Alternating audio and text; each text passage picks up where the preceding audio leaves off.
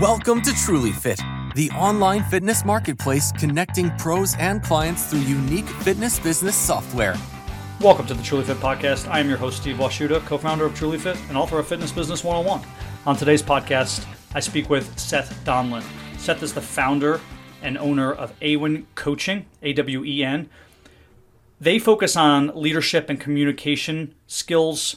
He really specializes in helping people with sport and fitness related businesses and how to build their authority, expand their reach, grow their message, really hone in their storytelling. And that's what Seth and I discussed today. Everything from proper communications to mistakes people make when trying to connect with their audience, how to effectively incorporate storytelling into presentations or social media or advertising, you know, what measures that you can take to be a better presenter or a better speaker. It's a well-rounded conversation. I really enjoyed speaking with Seth. With no further ado, Seth Donlin. Seth, thanks for being with the Truly Fit podcast. We spoke a little bit on the front end, but why don't you give the listeners a bio of who you are and what you do? Sure. Thanks, Steve. My name, again, is Seth Donlin. I am a marketing and communications coach. I work with service professionals, primarily with sport, fitness, and health professionals. I help them really to connect with their audiences and in many cases actually, you know, figure out who their real audiences are and figure out what it is that their real audiences are, you know, their true audiences are looking for, and then how to properly connect with those audiences so that they're, you know, that they're speaking the right language and they're really making a connection which draws their ideal customers to them and kind of at the same time, you know, repels those customers that aren't the right customers. So you get a good self-selection in there. I've been doing that for, you know, a few years now. I have 20 at this point, maybe plus years in communications in general. And, you know, I'm a lifelong fitness. I've not been a fitness professional. I've worked with fitness professionals for many years, but, you know, a lifelong from junior high, you know, kind of with little break right on through, you know, running, swimming, martial arts, various other, you know, hobbies, but primarily running, swimming, and martial arts. Cool. Yeah. What martial arts, if you don't mind me asking? Well, when I was young, I moved a lot. So I dabbled in a little bit of this and a little bit of that. So I've done a ton. I started with judo, and I did a lot of various kind of like Kenpo karate and that kind of, you know, karate, you know, kung fu confusion there. Yeah. And, but mostly I've done, Aikido has been the martial style that I practice the most. And, for me, the newest one is I got my young daughter. I have a 7-year-old daughter. I got her into mixed martial arts. Cool. And then I just hit it off really well with her instructor, and he runs adults classes as well. So I started taking that, and that's a lot of fun. I enjoy I have no desire to like compete, even, you know, amateur, but it's a lot of fun to roll around on the mat and get back to that like wrestling, which I did back in the day when I was doing judo, because there's, you know, a lot of wrestling in judo as well. So sure. Yeah. I mean, if you have a judo background doing sort of BJJ, it gives you an advantage, right? Because there's a takedown aspect and there's a body awareness, right? where your hips are, how do I use their weight against themselves, right? And momentum and things of that nature. Right. I'm a huge martial arts nuts. Actually, we have 2 podcasts coming up with some martial arts experts, you know, and how that sort of fuses with fitness, because, you know, what a lot of people don't know is that you can use martial arts specifically for fitness and never get hit. Right. So like I practice Muay Thai, but I don't spar. I just hit a bag. Right. It's my cardio. Uh-huh. So there's so many things you can do with that, but I don't want to deviate too off topic here. Fine. So, you know, what you said is, you know, and what you do is so important now in the industry, because basically if you don't have marketing knowledge, it's a huge arm. It's a huge branch of our business, whether you're an independent fitness professional, right? You're a personal trainer who's just trying to grow yourself, or whether you're a small gym with 12 employees, or whether you're the, you know, Planet Fitness, you're, you know, traded on the Dow and the NASDAQ. You need to have that like marketing arm. And like you said, understanding your clients. But the issue with us is we're so invested in the books and understanding the body. And because we are not at a desk all day where we can do multiple things, if yes. I'm spending my hour with the client, so it's very difficult for me to learn all of these things. So this is maybe, slightly, we didn't really talk about this, but is it possible for me to handle this all on my own? Or is it important that I have a specialist like you to make sure that I'm doing the right things? Well, I think for some people, they can handle it on their own. I mean, there's people that just have a natural talent, right, at anything. And they're like multi-sport athletes, all right? So you're like a great trainer and you happen to be good at marketing, just like you could be a great football player and baseball player or something like that. But, for your average person, it's not that you can't do it on your own. It's probably, it's more that you won't do it effectively unless you have somebody to kind of show you the ropes. And that's what I realized. I have a second business. And it was actually, I started a business back in the late 90s, early in year 2000. I started a newspaper. That was my first foray into entrepreneurism. And luckily got lucky. It became successful. My partner and I sold it to a larger publishing group. And then I went to work for other people for many years and then came back I started a small communications consulting firm. And I've done that for a number of years, and longer than I've been coaching. But what I realized is there's a lot of people that don't necessarily need to hire somebody to do it for them, but there's a lot of people that need the help. They need the do it with me help that a coach, brings to the table. And so, I started a second business in coaching rather than just consulting or doing piecework for people. And I think that a lot of people can be quite successful if they get that 6 months of coaching or that year of coaching that they need to really understand where their strengths and weaknesses are and the things that they need to focus on and the things that they can not worry about. Right. And with that, then I think, most personal trainers, gym owners, dojo owners, whatever it may be, can probably do it on their own with a little bit of help from maybe a personal assistant here or there, or, some staff member that's doing some administrative work for them or, something of that nature. Sure. Yeah. And we, I just had a tax professional, a tax specialist on who specialized in fitness businesses, and sort of along the same lines is you don't have to use a coach for marketing every single day, right? You don't have to hire this tax professional every year, but even having a tax professional for your first year in business so that you learn the nuances and then you go off on your own and do it is important. And it's the same thing in our industry as a personal trainer, right? You don't necessarily need a personal trainer every day. I don't work with a Muay Thai coach now every day, but I'll go once every 6 weeks so that he can tell me, hey, Steve, you've been doing this kick wrong. You gotta switch this kick up. And then I go practice it on my own. And that's what I think where the marketing comes into play. Yeah. It's like anybody that plays golf. You don't go every time you play golf, the pro doesn't come with you. You go to have your lesson with the pro every once in a while to make sure you're not falling into bad habits and to have, him or her tweak you a little bit and improve some aspect of your game. And then you go out and you enjoy your game and you practice on your own and you go to the driving range or you go out with your friends or, however it is that you're getting your swings in. Yeah. Well, I'll push back there a little bit. I don't enjoy the game. Every time I go out there, I'm worse than I was the time beforehand. So golf is its own. Well, you and me both. And the funny thing is my father and stepmother own a golf course, and I grew up working on golf courses. And people are like, "You must play great golf." I'm like, "No, I'm terrible at it." You and me both. Doesn't stop me from doing it. But so, I digress again here. But let's get back to the marketing arm here. How does one effectively market for a small business? Let's say I want to connect with my audience specifically. What are my first steps in connecting with my audience? Well, the first step is really in knowing your audience and knowing what your audience wants, right? A lot of times, anybody that's an entrepreneur is likely to be some kind of expert, right? And so they're, hopefully you're an expert in some aspect and that's what you're bringing to the market, right? Yeah. And we get so caught up in our expertise. We understand what we believe people should want or something like that. Let's say that you're a personal trainer who has really devoted a lot of time to kettlebell, right?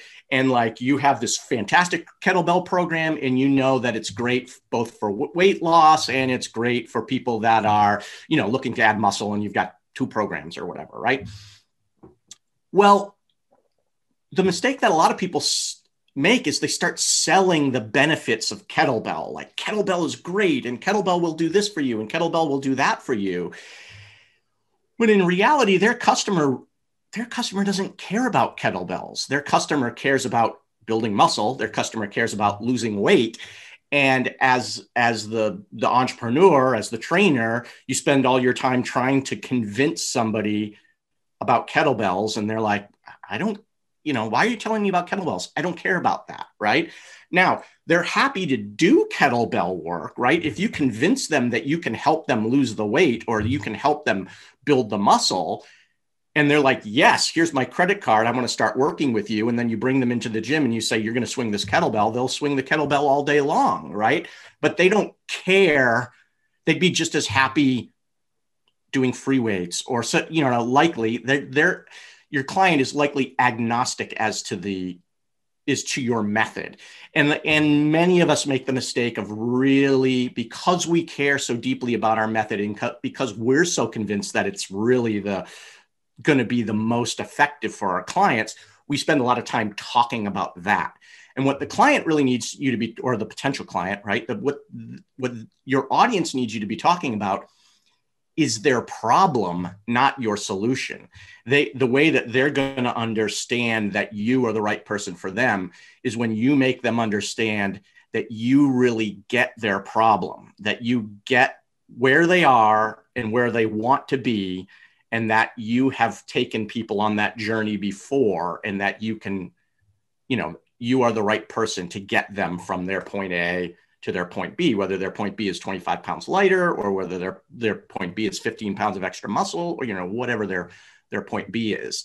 And that's where you need to spend the bulk of your time, is really digging down into what's the conversation that your clients having, your potential clients are having with themselves. You know, oh, I can't do it, I'm too lazy. Oh, I look terrible. Oh, you know, what are their fears and their insecurities, and what are their dreams? And you need to be talking about those things, and you need to be letting them know that those fears and insecurities are just that, and you can help them to get to their dream, and it's doable for them, and, you know, and you're going to make it happen.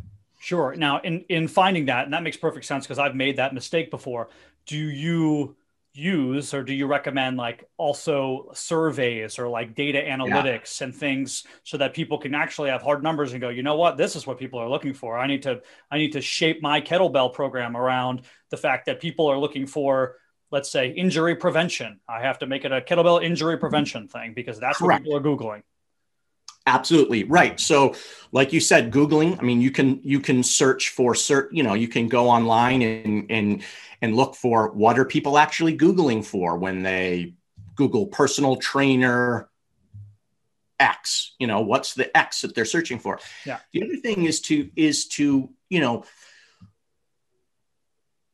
use the networks that you already have to find people, and maybe they're not your ideal client. Maybe they're never going to sign on with you because, you know, I don't know, for whatever reason, you don't have the sense that they're like the ideal client for you, likely to sign on with you, but you know that they're probably similar to your ideal client. Well, you can get those people, and you can actually do interviews with them. Like you would do, you know, if you were job hunting, you would do an informational interview if you weren't actually looking to land a job at that company, but you'd be, you know, try to get an interview with the VP and be like, what do I need to do to land a job at a similar company, right? And so you go and you have a conversation with the person, have it on Zoom if you can, tell them you're going to record it for your own purposes, that you're not releasing any of the recording, you know, and you'll delete it when you're done. But what you can do is you can record the interview that you have with the person. And then there are a lot of transcription services that'll auto transcribe, you know, with 95% accuracy, your, you know, your 30-minute interview that you did with somebody about, okay, you know, you used to be an athlete. Now you're you know, 30 pounds heavier than you'd like to be, like what, you know, and you start asking them, okay, so what would you be looking for? Why aren't you with a trainer? Like, why aren't you going to the gym? I know you've had a gym membership in the past. What made you not go? Like, you know, what did you like? What didn't you like? You ask them all these questions. When you get it transcribed, you can then very easily find the key things that they're saying. I mean, you can even put them into those, like, I'm sure you've seen them, those programs that you can run where it makes a little like word image where like the bigger the word, the more often it's said, right? And like, you can put it in there to see like, what are the key words that keep coming up over and over again? And you can also just easily read through that transcript and find where they really say something where you're like, ah, that's an aha thing. Yeah. And you can literally take that quote from that person. You don't have to attribute it to them, but you put it into your marketing. Yeah. And now you're literally speaking with your target audience's own words. And the other people are going to read that or hear that in a podcast that you deliver or whatever, or see it on a Facebook Live. When you say those words or write those words, they're like, you know, oh my God, that's exactly what I'm thinking, right? Yeah. You start speaking their language. You inject yourself into the conversation they're already having with themselves in their own mind.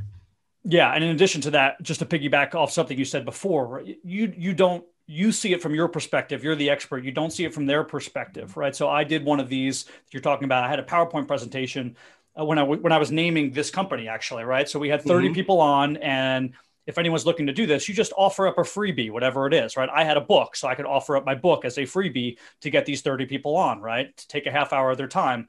I asked them a bunch of questions. They type in the Zoom chat their answers, right? So that I have all that data.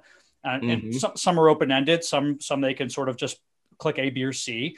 What's the, you know, it could be as vague as what's the first thing you think of when you see this, or it could be as, you know, as direct as, do you like A or B better? Right. Either way. Right. They're all helpful. Right. Any of this information is helpful. But what we found out in using some of the names is that I'm not going to give the exact name, but there was basically, we got down to three names, and one of the names, which we liked better, it represented almost like a tribal thing, almost like people said the first thing they thought of was like an Indian reservation. Okay. With this name. So I'm like, okay, well, like there's no problem with that, but it doesn't represent my fitness podcast. Right. So like, I can't use that. So, but I didn't think of that. Right. So I only knew that by getting the feedback from the other people. I would have never thought of that. And I'm talking like 7 of the 30 people said that, which was wild to me. Right. So, just piggybacking off your point, where it's important to know that us as the experts don't really have an idea of what the general public thinks of our message. We have to find out what the general public wants and then kind of transform our message to them. Yeah. And you can't fall in love with your message either, right? Whether that message is the name of a company, the name of a program, or just, you know, the 2 or 3 paragraphs that you've written for a landing page that's going to be the sign up page for your program or something like that. You know, you need to A/B test things and, you know, get it out there. And like I said, not be married to it. I mean, if you know, you come up with 3 different versions and you know that you really love version A, but B or C are okay, and you put them out there and the audience hates A, well, you know, too bad for you. Then you're not using A, you're going to use B or C, you know, whichever one they like. The purpose of it is not to make you happy. The purpose of it is to attract the customer that you want. I mean, obviously it's got to be reflective of you. You're not going to say things that you don't feel are in integrity with who you are. Yeah. But, you know, don't, like an example of mine, I was thinking of coming up with a program called, I never got quite far enough into like what the exact program name would be. But I started toying around with the concept of burning the boats. You know, we're going to burn the boats. There's no going back, you know, that concept. Sure. And so I started testing it on people. And I was surprised that a lot of people didn't know the reference. And then second of all, as I was talking to an old friend of mine who was like a nationally known diversity and inclusion expert, she was like, well, what's that all about? So I start telling her the story, and I'm like, well, I think it was Cortez. And it's like, well, when Cortez went to, and then he was like, burn. And as I'm saying this to this woman who works with a lot of, you know, Hispanic people. And, you know, I was like, oh, no, I can't use that term. Like, because if somebody's like, wait a minute, you're referencing Cortez's like massacre of my, you know, like people. And I was like, okay, well, I guess that term is off the table for me. No, other people might be perfectly happy with it because they're not as sensitive to that. I don't think it's necessarily a right or a wrong thing, but for me, it was like, all right, that's not, you know what I mean? As much as I understand what I meant with that phrase and that I didn't at all mean it to be offensive in any way, I suddenly realized how it could potentially be offensive to some people. And I was like, okay, well, that's out. I still love it. I'd still like to use it, but at the same time, it's like, no, I can't. Right. So you got to be willing to walk away from stuff. Yeah. I'm a big fan of that phrase. My, one of my football coaches used it before, like our biggest game of the year. He said, you know, the ships are burning, there's no turning back. And he just like ran out of the locker room. We all hollered behind him. It's a great phrase, but I do get it in this day and age. You don't know. I still forget exactly what they did on the island, but I'm sure when they lit the boats on fire and they went to the island, it was not a nice greeting by any no. means. So yeah, I actually, in my book, I shamelessly plug Fitness Business 101 behind me. I write something about adjusting and adapting to anything, but including marketing. So if you're Ford Motor Company and you're selling, let's say, F-150s and also like a small little electric car, and gas goes up to $7, it doesn't matter that you like your F-150 model or that you make more money off of each individual one. If people want the smaller car, then you your goal is to sell cars. You just adjust and adapt, and now you sell that car. And then maybe 5 years later, gas comes down to 80 cents and you go, okay, well then we're going to adjust and adapt again. We're going to sell those cars. But it's important, like you said, right, which people sometimes forget, and I forget too, is that what is my primary goal? And as long as it doesn't, you know, as long as it reflects me, I can tinker with things, and especially tinker with that message from time to time. Yeah. And I think, I mean, you know, it goes back to what I said is like, the first thing is you have to know who your client is and what they really want. And I often find this when people enroll in my coaching program, one of the things that I have to ask them is I'm like, okay, well, what are you doing now? And they tell me like, well, I work with these types of people and these types of people and these types of people and I offer this type of program and this type of program and this type of program, right? And there's a whole bunch of stuff going on. And I'm like, all right, well, what's the most important thing to you? Is the most important thing the service that you're offering? Like, is it the kettlebells, or is it the fact that you're working with like postmenopausal women? Because like maybe the postmenopausal women don't want the kettlebells, or maybe the kettlebell people are not, you know what I mean? Like there may be a disconnect there. So what's important to you? Keep the thing that's important, throw everything out potentially, or be willing to throw everything out, and then look at the important part and make sure that everything else around it fits with that thing that's important, and slowly build off of that. Yeah. And it's, you know, it's easier said than done in the respect of, you know, we as trainers might have this energy. Someone might listen to this podcast and go, you know what, everything Seth said, I'm going to do it tomorrow. But what happens is you get caught up in stuff and your clients and your life, and you just don't do it. And that is why, again, you hire a coach like Seth. And that is why you have people, because otherwise you're not going to stay on track. You're lying to yourself. Just like our clients, a lot of them, I have a lot of clients, Seth, who are in fantastic shape, some way better shape than me, but they come to me because they know if they book that session with me, there's no way out of it. They're going to come work out, right? There's an accountability thing and an action. I mean, in my marketing program, I have a, I say that I have a naked marketing system. It's NAAKED, an extra A in there. One of the A's is authenticity, but the other A is action. You know, and that's what you're speaking to. You need somebody that's going to help you to take the action in the appropriate time.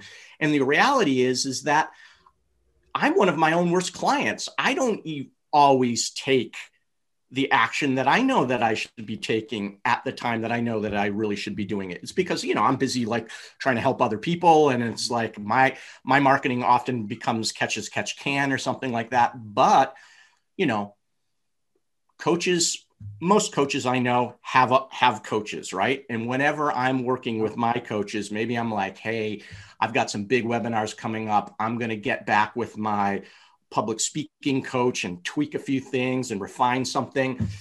when I'm working with one of my coaches again, it's like, boom, everything's firing away because I've got somebody there keeping me accountable and keeping me on track. I know to do pretty much all the things that he's telling me to do, but I need somebody there kind of keeping me accountable and keeping me on track. And, you know, that's a big part of it. So I want to move on to storytelling here. I'm not good at it. I don't know a lot about it. It's, you know, I have a public relations background, and, you know, part of the PR, the media relations is, you know, you're representing a company, an agency, and doing that. But I left PR for a reason. I wasn't very good at it. So, so explain to me how one uses storytelling appropriately. Okay.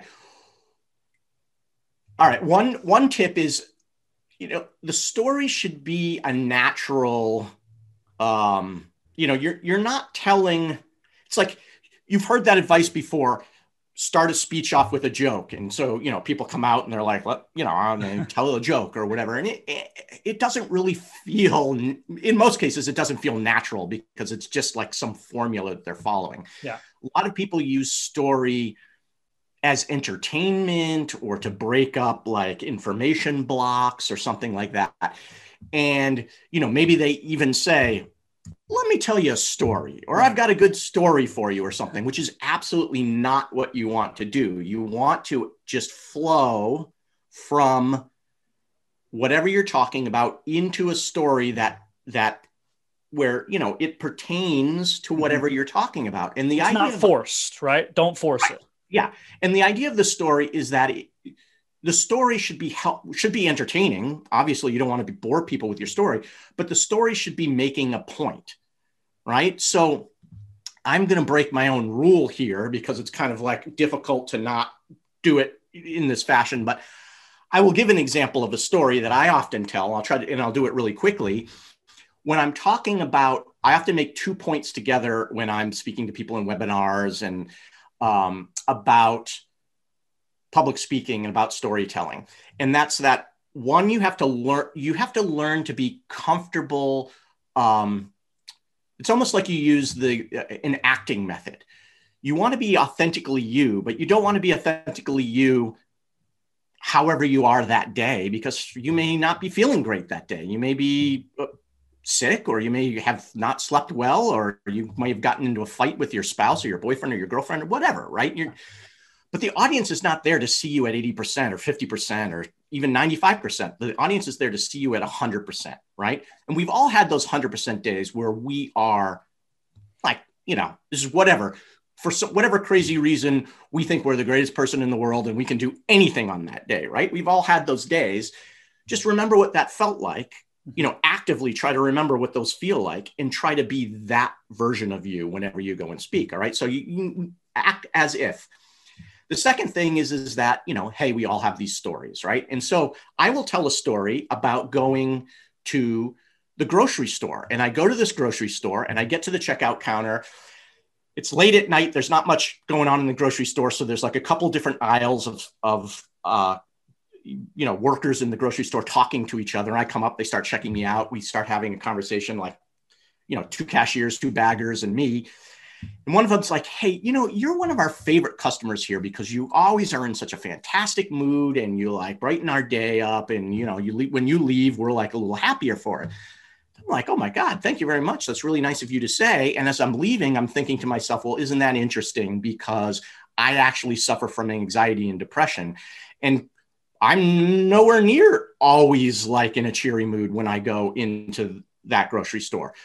But I turn it on when I go and meet and chat with the people at the, you know, because I just feel like, you know, they've got a job to do. They don't need me coming and being a gloomy, you know, whatever, bringing whatever BS I've got going in my head to them. So I try, you know, I'm like, okay, well, for like 2 minutes, I can be cheery and positive and happy. Right. And so I say, look, if I can do that at the grocery store, if I can convince these people at the grocery store that I'm this like super positive person when I suffer from clinical depression and anxiety, you can learn to like be the person you need to be on stage. And then I say, but did you see what else I just did there? I said, you know, I just told you a story about going to the grocery store, and it fit perfectly with the lesson that I was trying to tell you, but it's a story about going to the grocery store. Like, there's nothing more kind of mundane and average and unexciting than a trip to the grocery store. So if you think that you don't have stories that you can tell in your life that will like be appropriate for you to tell your audience the lessons that they, you know, need to learn, you're wrong. You've got plenty of stories. You might have a story about going to the grocery store or something like that, right? And so that's the way you need to be telling a story. You need to tell a story that helps you teach the lesson that you're looking to teach. And it doesn't have to be about you winning the championship or climbing the mountain. Like, it can be, those are great stories too, but right, it doesn't have to be. Yeah, there's a trainer named Kai Evans. Shout out to Kai. He was a former guest on the show. He's a celebrity trainer, and he I think he coined the term "entra-trainer" instead of entertainer, where he's like, you know, trainers, we really have to turn it on, especially if you're in group fitness. It doesn't matter, you know, what happened. And I sort of relay to the trainers that I work with, hey, do you want to go into, you know, a back surgery and have the surgeon go, you know what, I got in a fight with my wife last night, maybe had one too many drinks, didn't sleep. I'm not really myself today. No, you want that surgeon to lie to you, right? If that happened, he better turn it on for that hour and a half that he is inside of your body and your and you know, fixing your spine. So it's the same way, right? We have to use that energy, and like you said, turn it on, and it's so important. But you know, the storytelling, I think, for a lot of personal trainers where they miss, including myself, right? I include myself in this category, is that it's about how we maybe overcame something, but a lot of our clients have not overcome that yet. So they don't want to just hear that we overcame it, right? We're always the hero in our own story, but that doesn't always help, because sometimes the clients are like, well, they're put off by that. So sometimes we have to be not lying, but you have to show your vulnerability. Hey, listen, absolutely. I struggle, right? I struggle waking up in the morning. It's tough. It's tough to hit my diet every day. I had pizza last night. I had a glass of Pinot Noir I shouldn't have had, and one extra, right? You have to connect it through the vulnerability. And I think trainers struggle with that because it's so hard for them and in our profession to say, we're not perfect on all ends. Yeah. That vulnerability is huge. And it's, you know, I think it's one of the big keys to connecting with your audience is if somebody's coming to you, there's something that they're struggling with. And it doesn't, like, I mean, you may have like a Major League Baseball, you know, $1 million, you know, multi-million dollars a year athlete coming to you for help, not because he can't hit the ball, but because, you know, he's hitting 265 and he wants to be hitting at 300 or something like that. It's not that he's not good, right? Yeah. He wants to be better, but there's still, right, even in that instance where it's not like, oh, woe is me, I'm a, you know what I mean, I'm fat and I'm lazy or whatever, or I'm weak, I'm scrawny, you know, even if it's like, no, I'm great at what I do, but I want to be better. That person is still going to have, there's insecurity. There's some other player in the majors that's better than them. There's some, you know, they're still worried, oh, my contract's coming up. I might not make as much money if I don't get this swing back to where I want to be. They're insecure. And when somebody's insecure, they're not going to really relate to you if you come strutting out and be like, here's all my victories, right? They're going to connect to you better if you talk about your vulnerabilities and the fact that you get where they're at, that you've had your mental struggles as well, that you've had your physical struggles as well. Those help people connect way more. You connect way more over your weaknesses and your shared struggles than you do over explaining, here's my victories. I mean, as a trainer, you obviously want to talk about how, you know, you've accomplished X, Y, and Z, and you can help them to accomplish X, Y, and Z. But you, in order to connect to them and get them to really trust you, allowing yourself to be a little vulnerable, allowing a little bit of your weakness to come out is a much faster route to connecting with people than impressing them with your accomplishments. So, you know, as a coach, you help people build rapport with their audience. You help them sort of craft and tell a story, and for social media and advertisements or whatever else they have to craft the story for. You tell them if they're making mistakes and things of that nature. Do you help them? Because I know you said you have your own coach with the process of like presentation and speaking, or is that just something that you're working on? No, absolutely. I mean, that's just like, you know, I mean, again, I'm a big baseball fan. So I go back to like, you know, baseball, it's like, you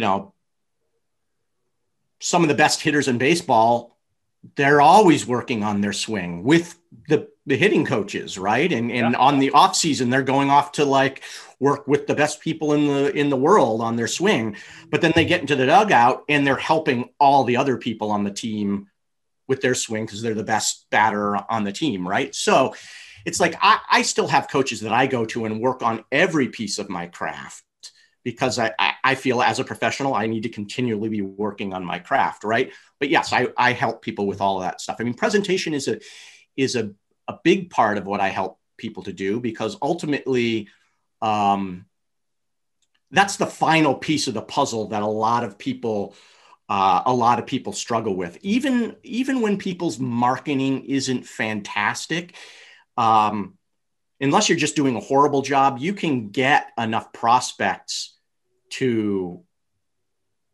you know, oftentimes to fill your pipeline. But if you don't know how to then present your program, you don't know how to really sell at that webinar that you're doing or something like that, your program is going to be undersubscribed, right? You're going to say, oh, I'm launching this group training program, and you're hoping to fill it with 30 people, and you get, you know, 200 people on your webinar, and you're like, great, no problem, I'll get 30 people. But then, you know, 6 sign up because you just dropped the ball on that final step, which is the presentation. Yeah. And I think, yeah, I'll speak for trainers. I don't want to use this term lightly, but sometimes we're pseudo like schizophrenic, where, you know, we go through different stages of who we are, as far as like, okay, we're really into CrossFit, and then now we're really into yoga, and now I'm really into this, I'm really into that. And our voices change a lot, right? As the years grow, and as we grow and as we learn, our voices change. So it's important to work with a coach like you to say, hey, listen, we got to hone in this message and really, you know, keep true to who you are, because you have an audience, and that audience expects to see something out of you. And I think that's important. So I want to move to mindsets. Is there a mindset that we need to have as to be effective as leaders or speakers or personalities?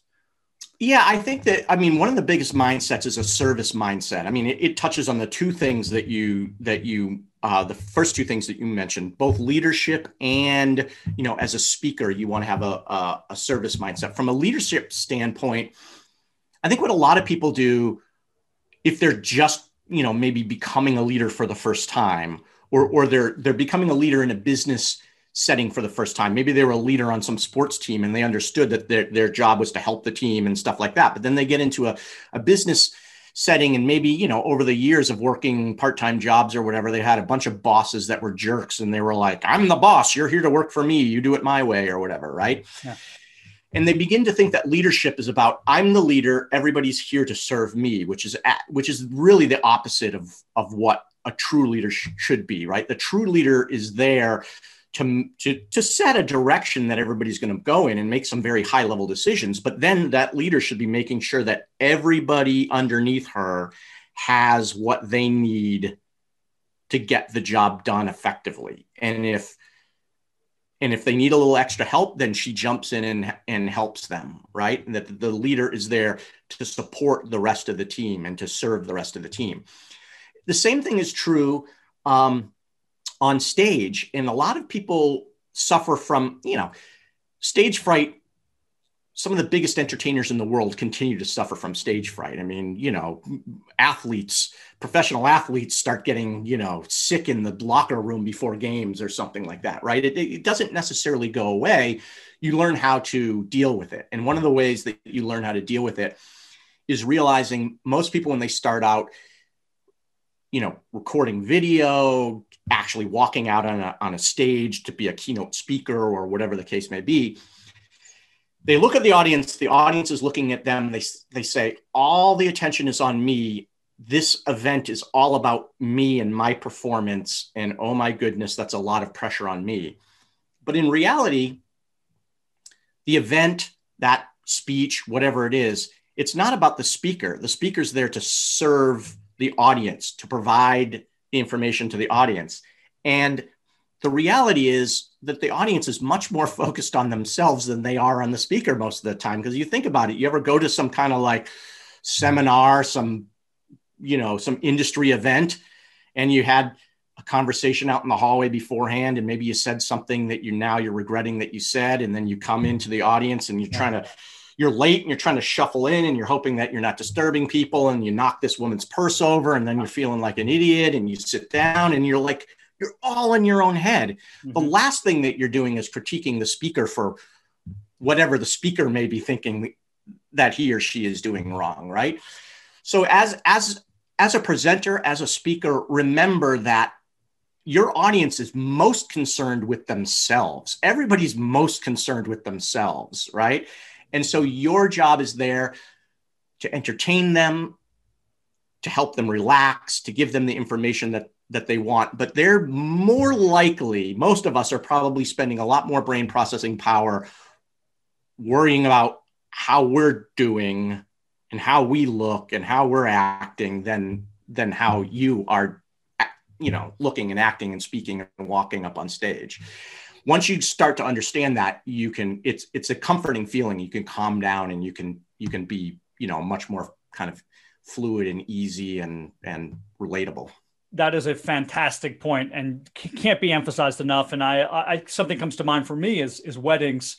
I had a wedding just a few years back, and there's always things that go wrong in weddings, but the only people who know are the bride and groom and the wedding planner, right? So it's like, oh, they delivered the blue flowers instead of the purple. They had 6 circular tables. We said 7. Oh, the DJ played this song instead of this song, and he switched them. Oh, I can't believe they served these hors d'oeuvres at this size. I asked them for this size, and all these things go wrong. And you, as the person who helped plan the whole wedding, which me and my wife do because we're super type A, are like, everything's going wrong. But the next day you're getting a zillion texts telling you how amazing your wedding was because nobody else knows what's going on. So I think that is a fantastic point to keep that in the front of consciousness, is that, you're presenting these things, the audience are taking a few things from this, but they're taking it from their perspective, not from yours. Yeah. And so just remember that your focus is on you.